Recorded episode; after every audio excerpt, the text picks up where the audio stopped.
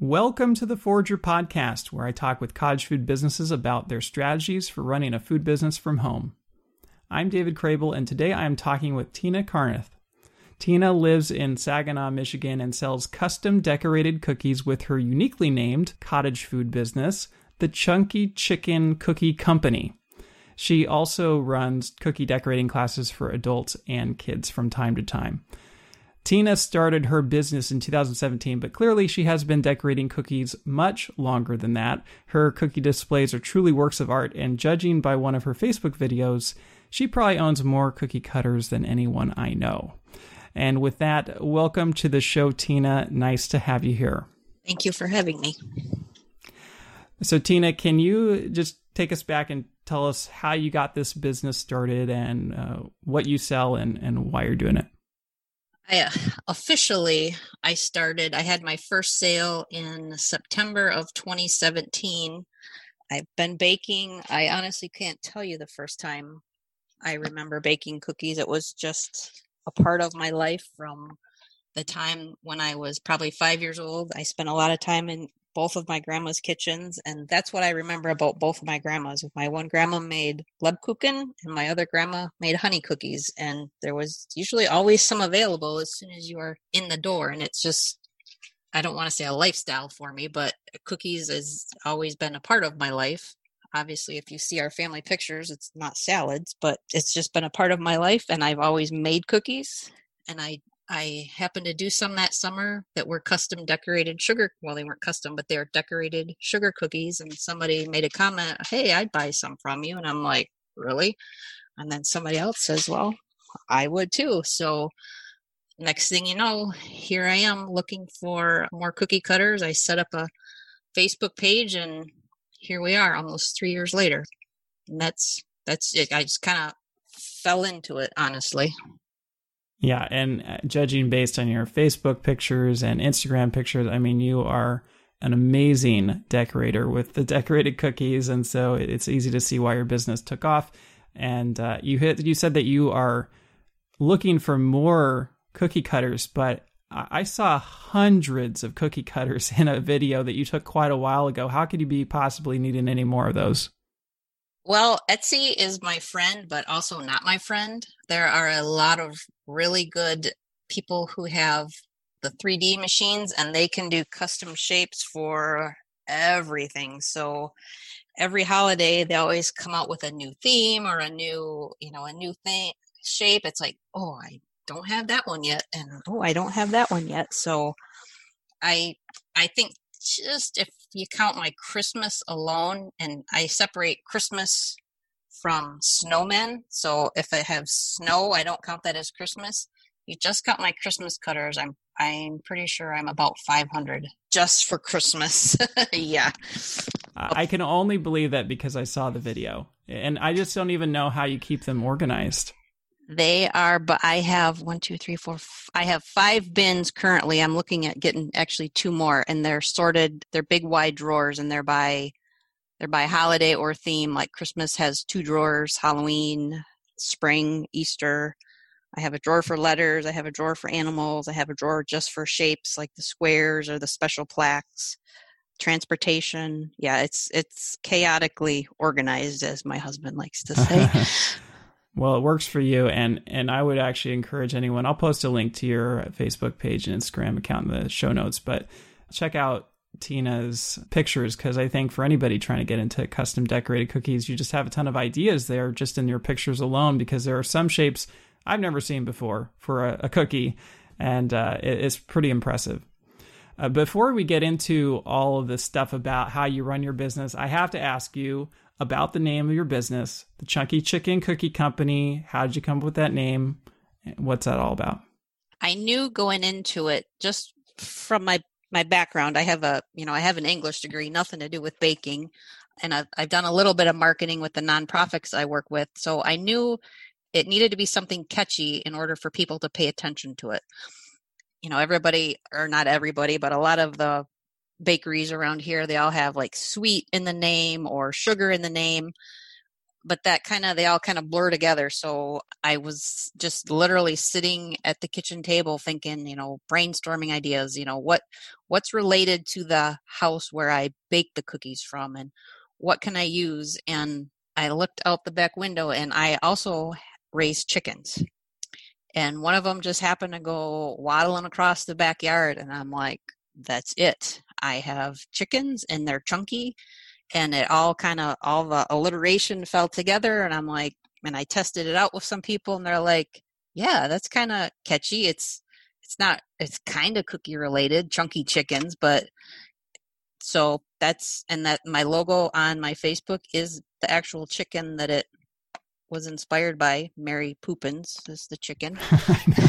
I saw and, on your website i saw some of these names. You just tell the listeners what some of the names of your chickens are because they're pretty funny. I have well, Mary Poopins was the first batch. I've got I've had we have a batch of chicks right now that are eight weeks old, and this newest batch we since you know we were home with the coronavirus we were home we had a lot more time to come up with names to fit their personalities. So this this batch I have an Amelia Eggheart because she was the first one to try and fly out of the coop. I have Princess Leia.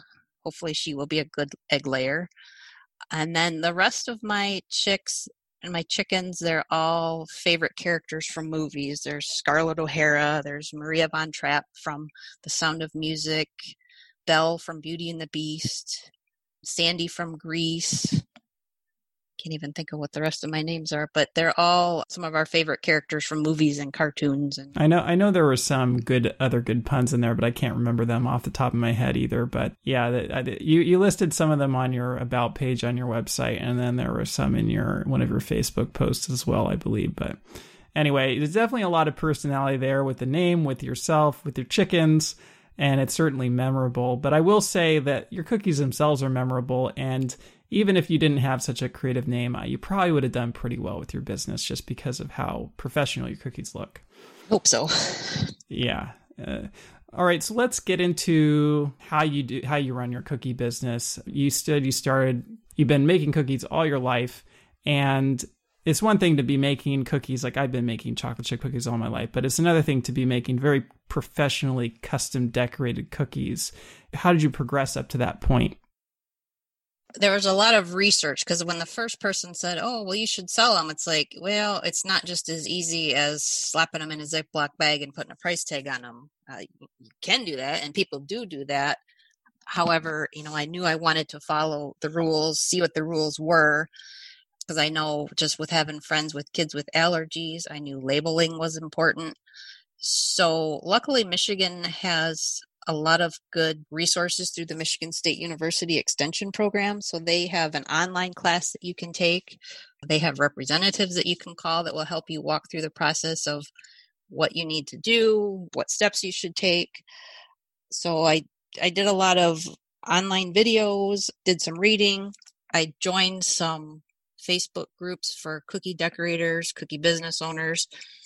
And instead of, you know, just throwing out questions out there. You know, I didn't want to be the newbie out there asking that. So I just kind of lurked around for a few few months, just trying to figure it out. And while I was practicing on working on cookies before I sold more at home, so it was it's a big learning curve in a way that has nothing to do with cookies. You had to do the whole business side of what you had to do to do it legally and safely for customers. Sure. Are, are, there any of those resources that you would recommend to somebody who's starting out with custom decorated cookies? Uh, there's quite a few of them. There is Cookie Decorator for Beginners. There is a group called Lila Loa, who is a famous decorator. It's L I L O A, Lee Loa Cookies. There is cookie business owners. If you just do a search for, if you start with cookies or cookie decorating, a lot will pop up. And there are some that are specific to your region. Um, there's a Michigan bakers and a Michigan cookie group that I'm in, but those are specific to people in Michigan uh, that help with rules. And we work with each other and work with the state when, like, through this corona thing, you know, what we could do, what we couldn't do. So it's I would I would suggest people search for state specific cookie groups as well. Yeah, that's that's good advice.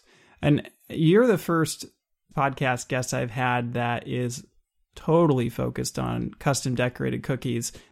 Even within custom decorated cookies, there's probably a variety of different techniques that you could use, right? So, is there a specific technique that you focus on? And can you explain what your style of cookie is, if that makes any sense? I, I try and mix it up with the styles just because there are so many. It's nice to mix it up a little bit, but there's you know, you can do the wet on wet technique. You can just do regular outlining and flooding of cookies and then adding basic designs. You can do a lot of details with stencils, um, airbrush machines if you want to do airbrushing of the colors on your cookies. You can there's all kinds of sprinkles and gadgets that I don't want to say gadgets, but decoration type things that you can add onto your cookies. It really depends on what your customer wants. Like you could get really, really detailed, but it's time consuming and that raises the price. Where I found a middle level of decorating where you still get some details and it's still fancy and custom to what the customer wants, but it's not as time consuming. Therefore, it's not as expensive for them to buy.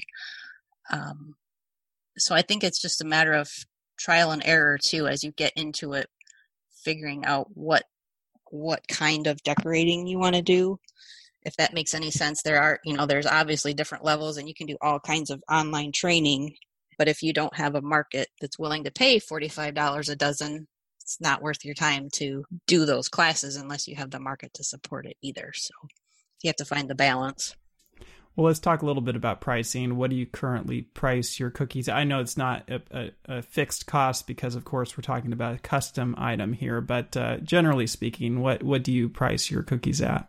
Generally, they they start at two dollars a cookie, and that's for the average to large size. I've heard that I'm little bit underpriced for the air the size and the decoration, but I I kind of view it as sometimes they get a little bit more for their money because I'm practicing and working on my skills and I don't mind it if it's on me that I'm looking to do something and then the price goes up per cookie if it's a giant cookie or if it's individually wrapped which with bows which a lot of people are doing now now for drive-by showers and drive-by parties. So yeah it it starts at two dollars a cookie and it can go up sometimes the giant cookies I've done are five and ten dollars a piece. So lots of variables in there. Yeah, I would say that you probably are underpriced at this point. I don't think you need to worry too much about uh, underpricing so that you can keep learning. Um, I, I, know you're always learning, but I would say uh, that sounds pretty low to me for somebody with your skill set. But then again, I don't know the Michigan, the area of Michigan you're in, and what the market's like out there. Have you tried to price your cookies higher and then found that it just didn't resonate with them? Or is just did you just keep bumping up the price over time? How did you settle on the current pricing? I gradually i've bumped up and especially when prices go up um, butter went up a little bit. Vanilla is really high right now so i bumped up a little bit but i try and always look for sales on packaging because packaging is one of the bigger expenses in actually producing cookies because you have to, you know, you have your ingredients for cookies, but you also have to figure out how to get it presentable looking. So I always try and look for sales as much as possible, keep the costs down. And are you just getting these supplies from grocery stores or online? Where are you getting them? uh, pretty much everything right now is online, only because the stores haven't been opened around me. But I try and look for ways that the packaging, a lot of people buy a custom dozen for a gift, especially right now when a lot of the stores weren't open. So I try and fit fit it so it actually looks like a gift. I have colored boxes and I use tulle to put it in a ribbon and sometimes I'll put a card on there if they've asked for a card, but I always try and coordinate it so it's so if they pick it up from my house, they can turn around and deliver it right to that person and it's it looks like it's gift ready unless they, you know, I know they're not handing it off as a gift or they ask me not to. I usually always wrap them wrap them up so that they look like a gift. Do you remember what you were charging for your cookies when you started the business? I I I think it was ten dollars a dozen when I started, only Oh my because I'm like, because I'm like, oh, who's gonna pay for this? And then it was, and then once I got more orders, I realized, yeah, this is once you're into it, it's a lot more time consuming, and then there's a lot more overhead expenses. You know, there's a lot of baking time. There was a lot of electricity used. I had to buy more pans. I had to buy more you know just things that you don't think about necessarily the the liners for the baking sheets and the the time to clean up and the time to shop to get all the supplies because it wasn't where I could just add it into my regular grocery shopping. I was making specific trips to do large purchases of flour and the butter and the trays and so I had to figure in a lot of that and I I think that's I pretty much settled right at I think 25 a dozen after that. And I've pretty much stayed there unless somebody requests an elaborate design or elaborate packaging.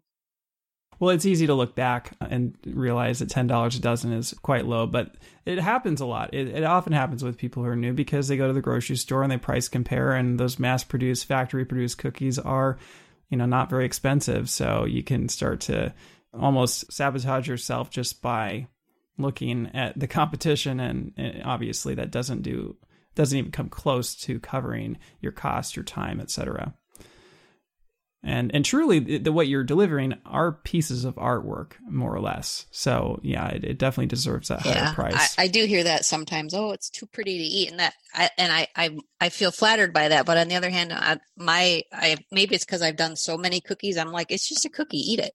But maybe it's because i i do it so much i i just take it for granted that it's a fancy cookie whereas other people oh i don't want to take a bite. It's like oh just eat it Well, what do you do in terms of uh, order quantity right now? What how how long does it take you to make a batch of cookies or fulfill an order? How much can you currently handle right now? On average, if you would have asked me before all of the coronavirus shutdown, my my max was between 20 and 25 dozen a week because I also have another part-time job outside of the house. This is 25 dozen custom decorated cookies. Yes. Wow. Mm-hmm. they're, if if they're all like during graduation season when they're all basically the same shapes, it's a lot easier because it's all the same shape. But when it's if it was 10 different custom orders, that's when I have to limit it to, you know, 18 or 20 because it's there's a lot more colors involved, there's just a lot more moving parts. Whereas when it's all graduation, it's a lot easier. I can just do trays of the same the same shape. It might be different colors. So I can do a little bit higher in graduation and Christmas because Christmas are basic shapes as well. There's not a lot of custom colors requested. So I can do my highest was I did 46 dozen one week in November and that that was a lot. I had to take days off of work that week, but it was okay. I I figured it was a learning curve too. It's like, okay, how much can I do and still get a few hours of sleep every night and still produce a quality product. Wow. Yeah, it's over 500 cookies right there. Uh, yeah. so that's pretty crazy.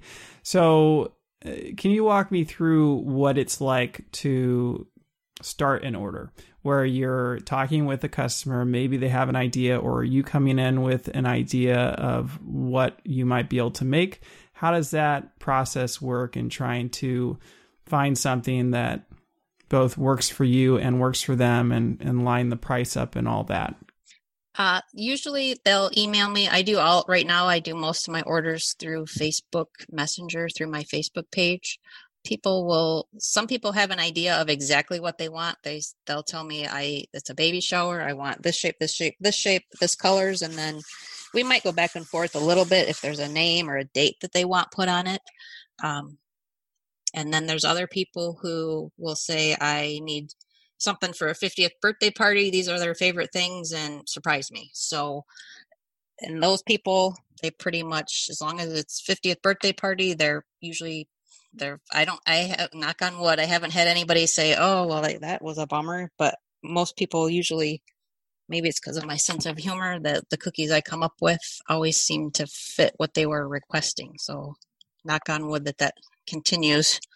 Yeah, you definitely have a, a, quite a creative quality about you. Certainly, a lot of personality in your cookies. And I was going to ask you this because I don't. It doesn't matter how successful somebody gets; they always deal with eh, I just think it's one of those things when you become successful, you're going to deal with people who are dissatisfied or leave a negative review. But I just have a hard time imagining that anybody has been dissatisfied with any of your orders. And so it sounds like you you literally haven't had one. Knock on wood, not yet. I maybe there has and nobody said anything. I don't know. I hope everybody likes their cookies because kind of unless there's something specific they want and you really miss the mark, I cookies are kind of cookies i guess? I don't i don't know. I no i would say it's actually just that you have such high quality cookies that it, it, it would be pretty hard for somebody to be dissatisfied with the outcome. I mean i've seen some custom decorated cookies that were good but uh, you know the product that you're making it's just about as good as any i've seen. So yeah. Thank you and that. that's a very good price as well. So uh, that's another reason why I couldn't see them being disappointed. So okay, so that that kind of gives me a sense for how you get an order going. And you said you are working a job as well. I mean, this just seems like it would be almost a full-time thing. It's certain seasons it's very busy. Christmas is obviously number 1. However, what was surprising when I went back and I because I track my sales every month since I've started, and actually surprising my number two busiest time is easter. So that was surprising for me and then graduation is a, a, very close third. So i know going into it those seasons for my work schedule i plan you know a light work schedule because i work part-time so i can i'm flexible with my hours so i can kind of maneuver it so i can have more time off away from that job to handle the influx of cookie orders. But you also have to be prepared. I have to make sure i have enough supplies on hand and baking ingredients on hand so that I'm not running to the store taking up more time so that when I come home if I do have to bake a lot in a week I can come home from my job if I'm working and I can get right to it. I don't have to oh I got to go to the store first. I got to go to here first and get trays. Everything is out and ready to go and I can start baking at say four o'clock instead of waiting until seven o'clock at night because those three hours make a big difference. big difference when you can go to bed at 11 o'clock at night versus two o'clock at night. Well, you're talking about having enough supplies on hand, but that's one of the difficult things with custom decorated cookies with how many different types of designs you do, how many techniques you're using. I can just imagine you must be inundated with supply. I mean, it's not just the cookie cutters, but it's all those things that you mentioned at the beginning of the episode. So, is it like is your whole house taken over with cookies or is it is your house become have you been limited in how much you can do from your home? Because i just imagine that your cookie yes. stuff's everywhere. Yeah some it's some of both. When i first started i i did i had to set up an eight foot table in the living room so i could spread out so that the cookies could dry. And after that first christmas we knew we had to fix some things. So my husband, we had an office in the front of our house that I wasn't using for my job anymore. So we converted that room into we call it the cookie room and he put some there's countertop in there and there's shelving in there so all of the sprinkles are in there all of my ribbons for packaging my tulle all of the cookie cutters my extra mixers all of the boxes and the trays and my baking racks everything goes in there so it's so that was a little bit better but now now as I've expanded again, I'm I'm actually sitting at I have two eight foot tables in the living room now. We've moved our furniture so that the tables are against one wall. So I so I have a cookie room now and part of the kitchen and part of the living room. So so it, we've actually very casually looked at renting space, but that's that's a whole nother animal in Michigan. So I'm not sure what the next step will be for us and I and I say us because this is a family thing because they aren't working on the cookies and decorating, but I have like right now I have all my ingredients out ready to make icing tonight, so my kitchen counter is covered. There's you know the tables are on the side of the living room; they're not in the middle of the living room, but they're still here. And I try and work my schedule around family events, but sometimes it's like okay, we got to wait to do this because I just got to get this tray I got to finish baking this tray and then we can do this. So, so they're involved too, indirectly. Right. So when you started, did you just do only referral customers or did you market yourself? And are you just all referrals now? Like, how do you grow your business?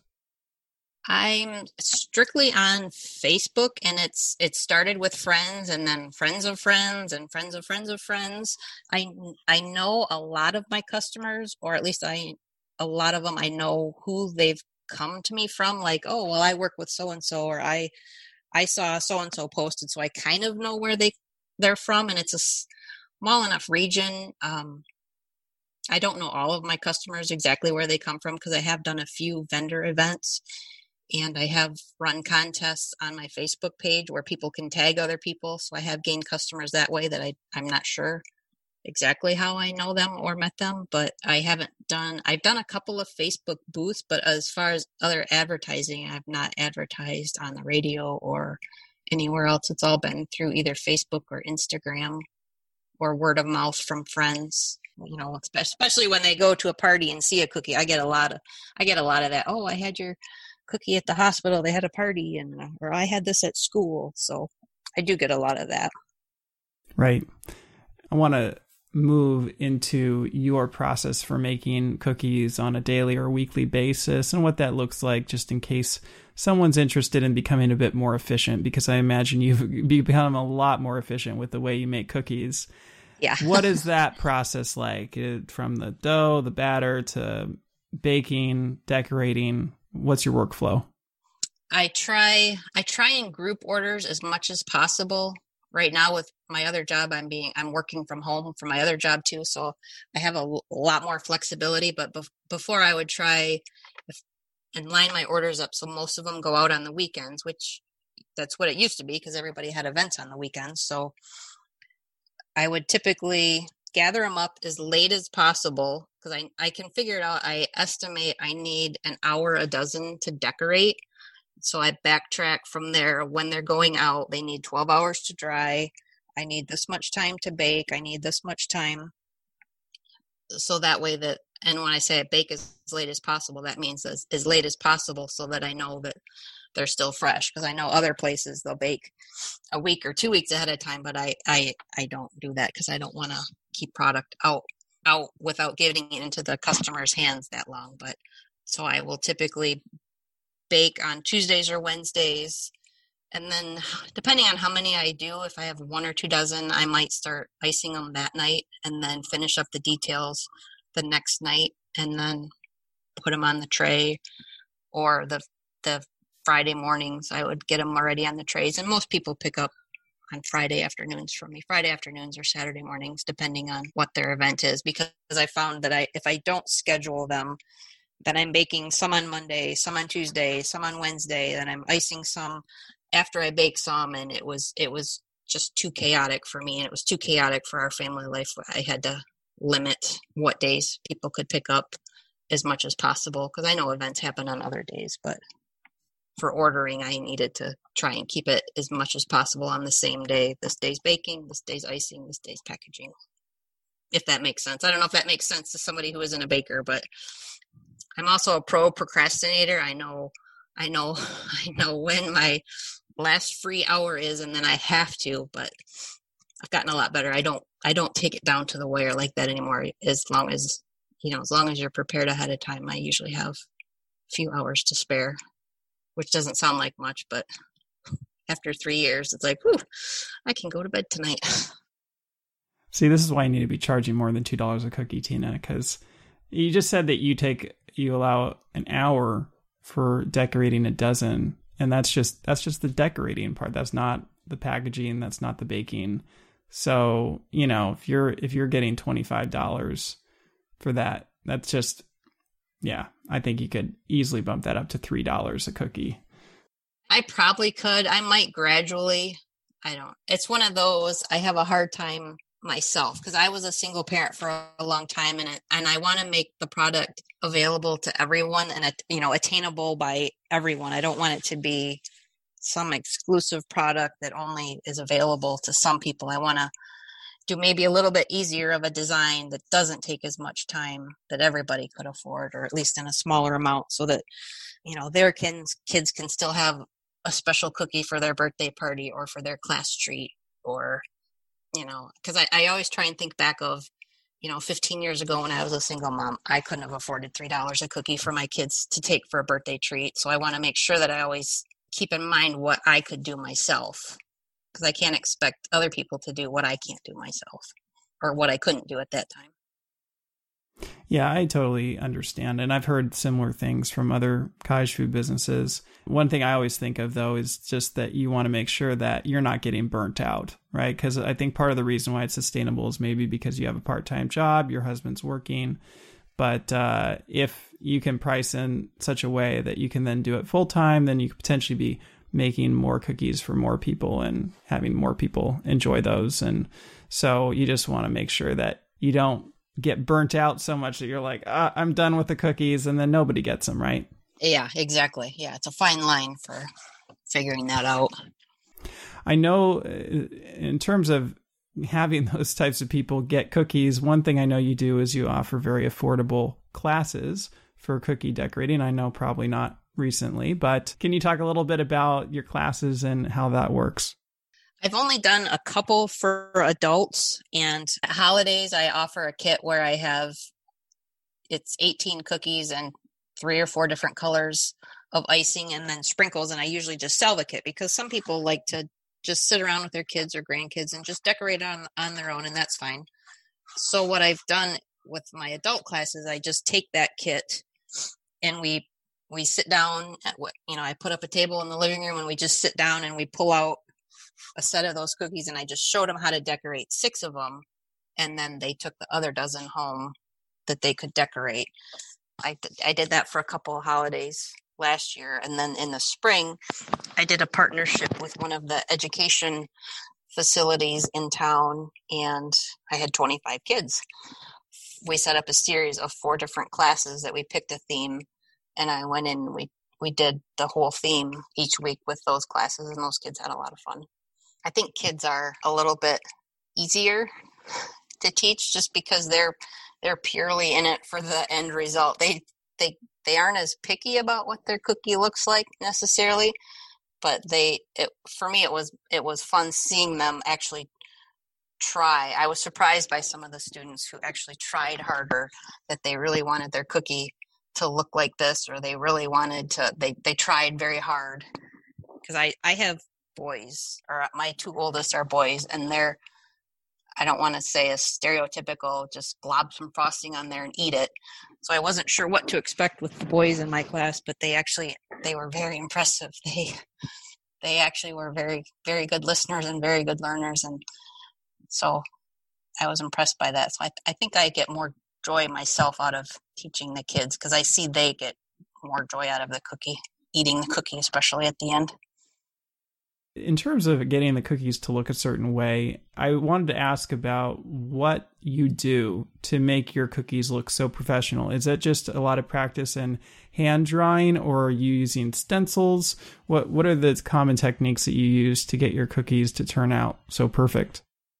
A lot of a lot of trial and error. First, the first ones there just weren't pictures of, just because they were so awful looking.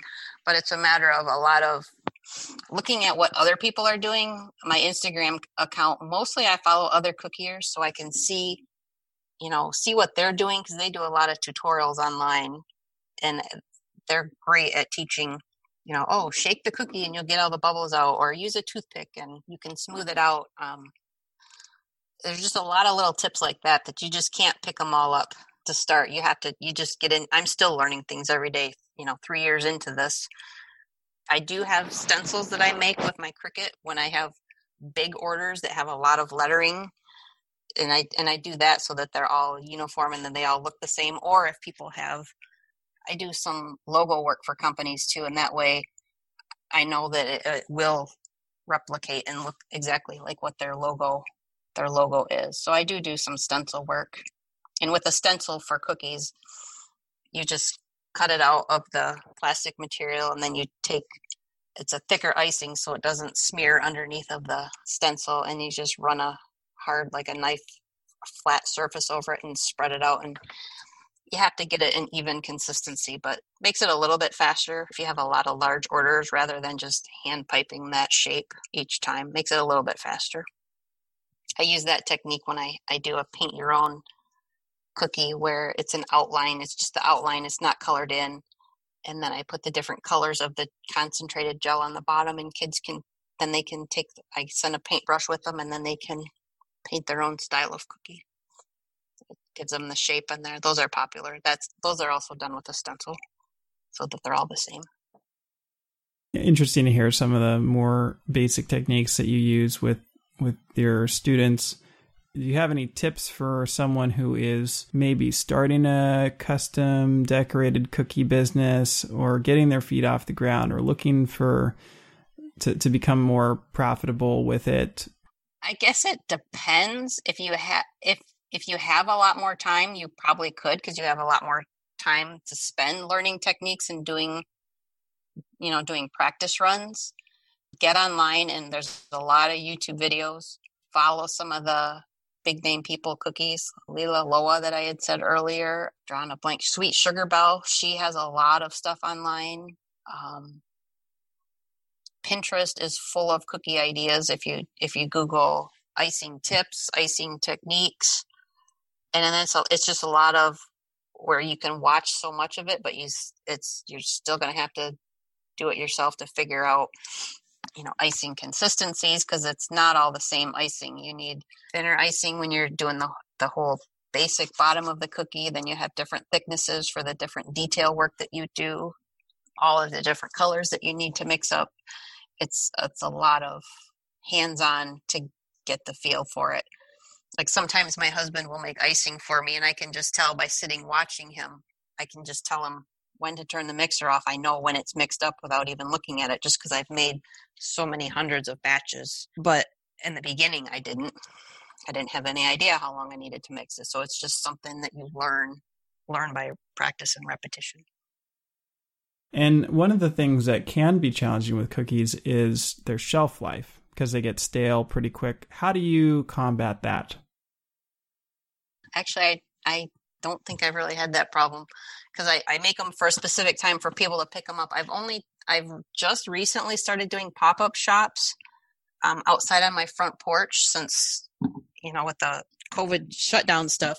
I could still stay open because I was food is essential, but with limited contact. So I just put some tables out outside in my front yard, and I have enough space, and I have a big driveway.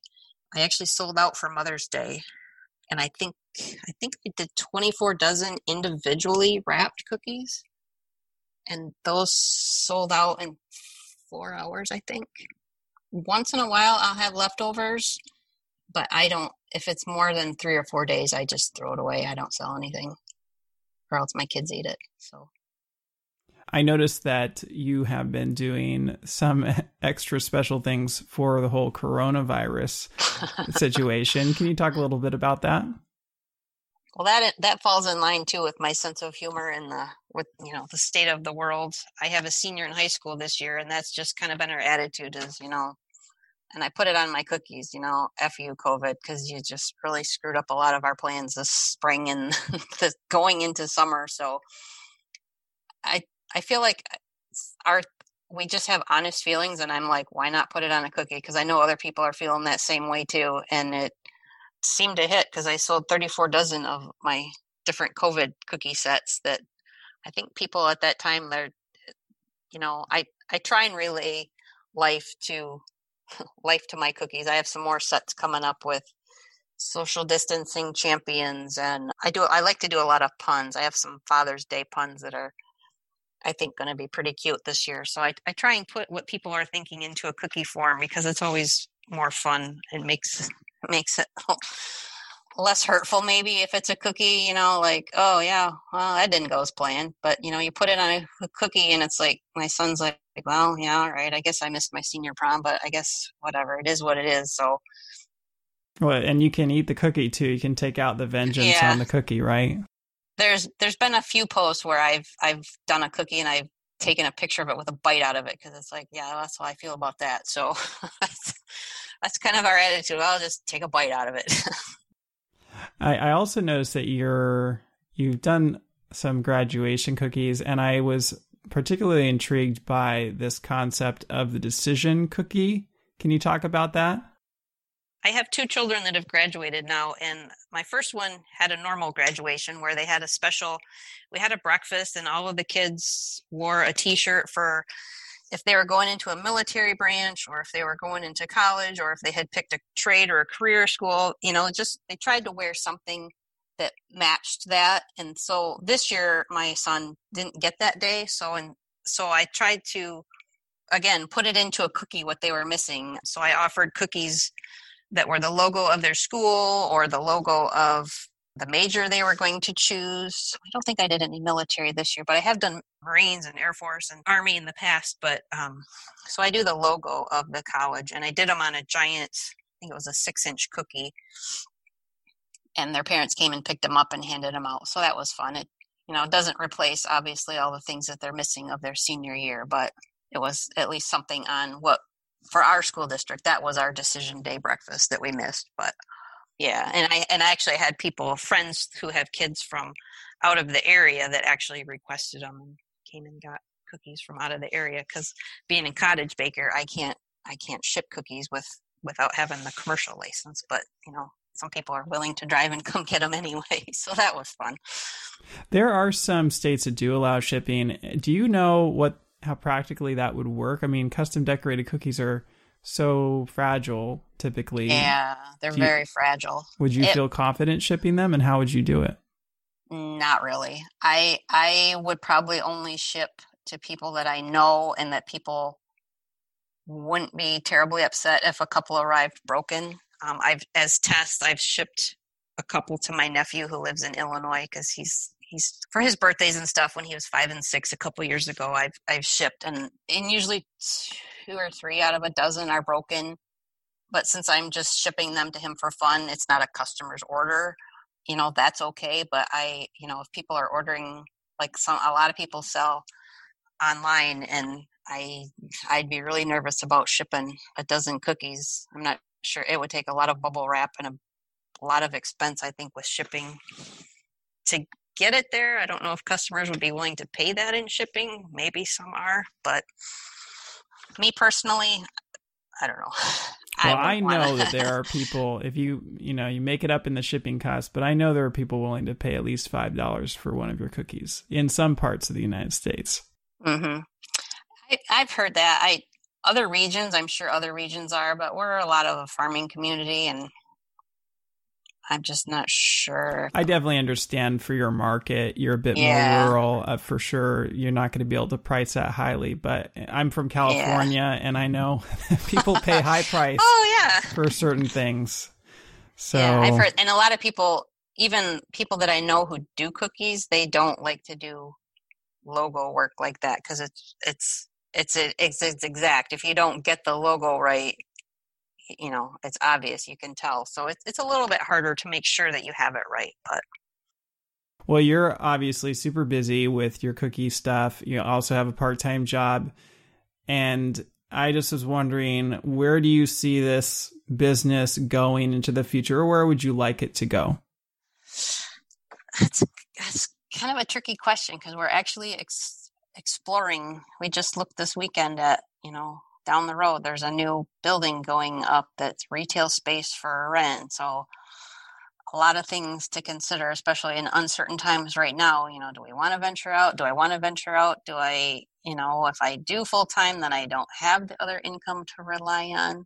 You know i'd like to say that i'm bigger or going to be bigger but michigan is also capped with cottage bakers. The limit in michigan is $25000 so once once you hit that limit you have to get a commercial license or you have to stop selling for the rest of the year. So so once you know if i commit to going bigger i have to commit to going a lot bigger to pay for the other expenses and to pay for overhead costs. So it's a lot to sit down and, and figure out money wise especially with having two kids in college. There's a lot of a lot of stuff that's not cookie related necessarily that we'd have to figure out in order to go bigger i guess Yeah, well, you certainly have the passion for it. And in terms of the cookies, the quality, I think you could definitely do it. It just to be a matter of the finances, like you talked about, maybe making sure you have enough money to cover a couple years just in case, and you kind of have that to support your forward yeah. momentum when you jump into a storefront. But yeah, and in the midst of a pandemic, and then our region had a 500 year flood, it's like, oh, glad I hadn't ventured out three months ago trying to do that because but we'll see. We'll see. Hopefully, it's in the future. It takes some time, but I definitely could see you in a storefront someday. You're probably getting pretty close to that point. Yeah, I, I, I would like to say I'm close to that, but yeah, I, I just have this hesitant bone in my body that's, oh, yeah, not sure. Well, to wrap up this, I just want to ask why do you love running your cottage food business? It's flexible. And I did freelance work from home before, and then I went back out into the workforce, and then I just miss being in charge. Like with the cottage bakery, I can control how many orders I can take, I can control what I make, I can control the quality of what I make, um, and I can fit it around what works best for me and my family. So, as long as I don't have to count on it right now as a full time income, the flexibility is what worked for me and the fact that I didn't have anybody else to answer to. It was what I wanted and what I could do. I didn't have a boss telling me or limiting me or any creative controls. It was kind of whatever I felt like doing is what I was going to do today. So And you haven't gotten tired of making cookies yet. Not yet. There's been a couple days, but I've muscled through and and then realize you know once you see the, how happy the people are with their cookies or when you get emails back you know that it was a gift and oh they just loved it or oh it made you know gave them tears and you know that that's what makes it all worthwhile making people happy.